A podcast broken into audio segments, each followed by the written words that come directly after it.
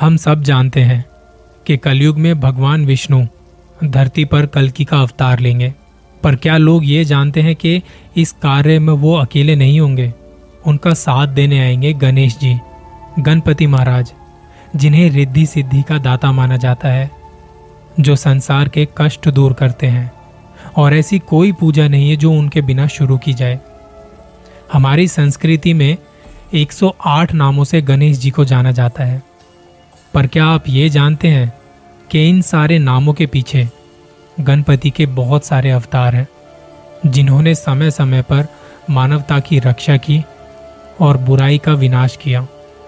मुदगल पुराण में कहा गया है कि गणेश जी ने मानव जाति के अंदर बसी बुराई का विनाश करने के लिए आठ अवतार लिए, जिसकी वजह से उन्हें अष्ट विनायक भी कहा जाता है।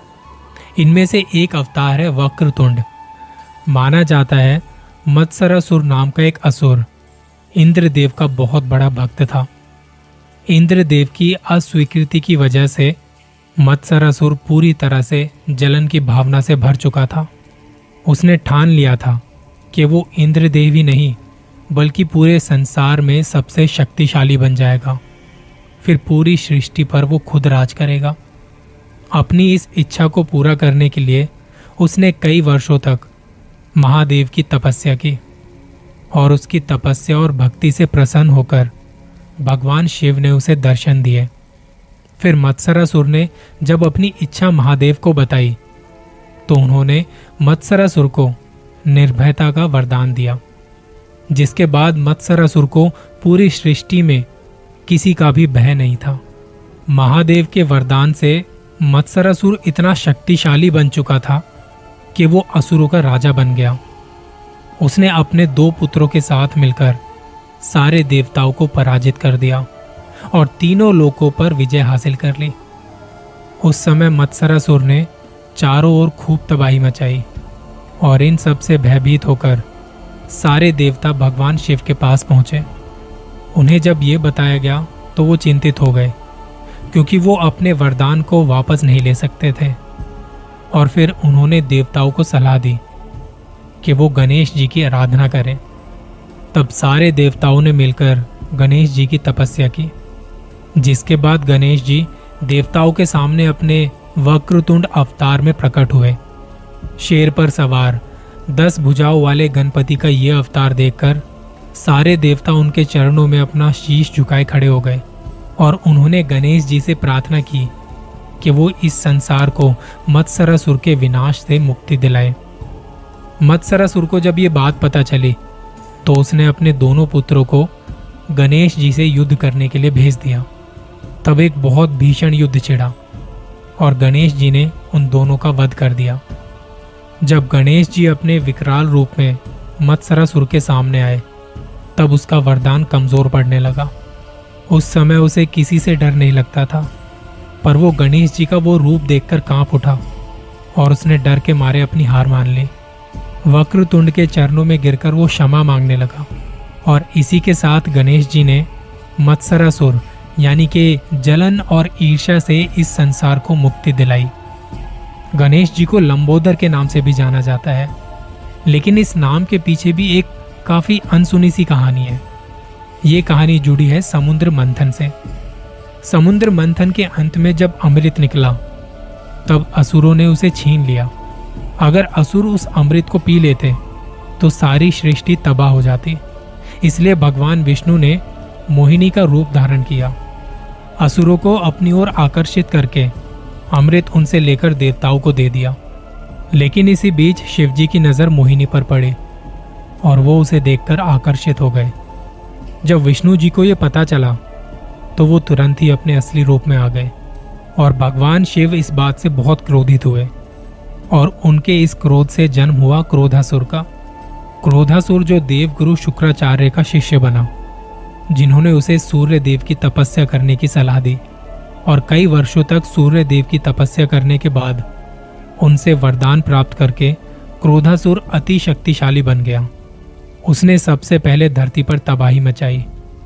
और फिर स्वर्ग लोक चला गया। ऐसे ही धीरे धीरे उसने तीनों लोकों पर विजय हासिल कर ली। वो मानव जाति का नरसंहार करने लगा। तब इन सबसे भयभीत होकर देवताओं ने गणेश जी की आराधना की। तब गणेश जी अपने लंबोदर अवतार में मूषक पर सवार होकर देवताओं के सामने प्रकट हुए। देवताओं के भय को देखते हुए गणेश जी ने क्रोधासुर को युद्ध करने के लिए ललकारा। क्रोधासुर ने अपनी पूरी सेना को लंबोदर पर आक्रमण करने के लिए कहा। लंबोदर अवतार ने क्रोधासुर की पूरी सेना को पराजित कर दिया। लेकिन अब वो खुद युद्ध क्षेत्र में उतर चुका था। वो बहुत शातिर असुर था, लेकिन गणेश जी उसकी हर चाल से एक कदम आगे रहते थे, जिस वजह से उसका क्रोध और बढ़ता जा रहा था। तब आखिरकार क्रोध में अंधा होकर क्रोधासुर अपना दिमागी संतुलन खोने लगा। और उससे एक गलती हो गई। तब लंबोदर ने अपना आखिरी वार उसके ऊपर कर, उसे हरा दिया। और इस तरह गणेश जी के लंबोदर अवतार ने क्रोधासुर के विनाश से इस धरती को बचा लिया। गणेश जी ने कई और भी अवतार लिए। जब जब सृष्टि पर जुल्म बढ़ता, तब तब वो अपने अलग अलग अवतार में आते और सृष्टि को असुरों के जुल्मों से बचाते। कल की पुराण के अनुसार इस धरती पर मानवता बहुत बुरे दौर से गुजर रही होगी। ये धरती फट रही होगी, आसमान से तेजाब की बारिश होगी। मानव जाति में छल, कपट, क्रोध, लालच, जलन अपनी चरम सीमा पर होगा।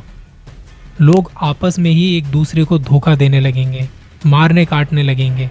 बढ़ते बढ़ते ये बात परिवार तक आ पहुंचेगी। इंसान नरभक्षी बन जाएगा और इन सब की वजह बनेगा कली। एक ऐसा राक्षस जो धर्म और अच्छाई को खत्म कर देगा। तब इस राक्षस का नाश करने के लिए विष्णु भगवान अवतार लेंगे, जिन्हें कलकी के नाम से जाना जाएगा। तब हर तरफ़ हाहाकार मच रहा होगा। कलकी और कली में भीषण युद्ध होगा और कलकी का साथ देने आएँगे गणेश जी के अवतार, धूम्रकेतु। नीले घोड़े पर सवार होकर अपने रौद्र रूप में प्रकट होंगे धूम्रकेतु। वो कलकी के साथ मिलकर कली और उनके दैत्य राक्षसों का संहार करेंगे।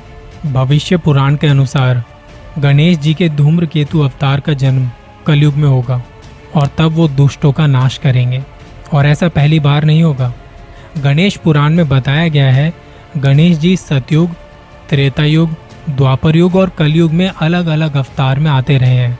गणेश जी का महत्व हमारे पौराणिक ग्रंथों में ही नहीं, बल्कि हमारी आम ज़िंदगी में हर रोज नज़र आता है। कोई भी कार्य कोई भी पूजा बिना गणेश जी को याद किए नहीं की जाती। वो नटखट बालक के रूप में बच्चों के दोस्त भी बन सकते हैं और समय आने पर दुष्टों का नाश करने के लिए एक विकराल रूप भी ले सकते हैं। जय श्री गणेशा।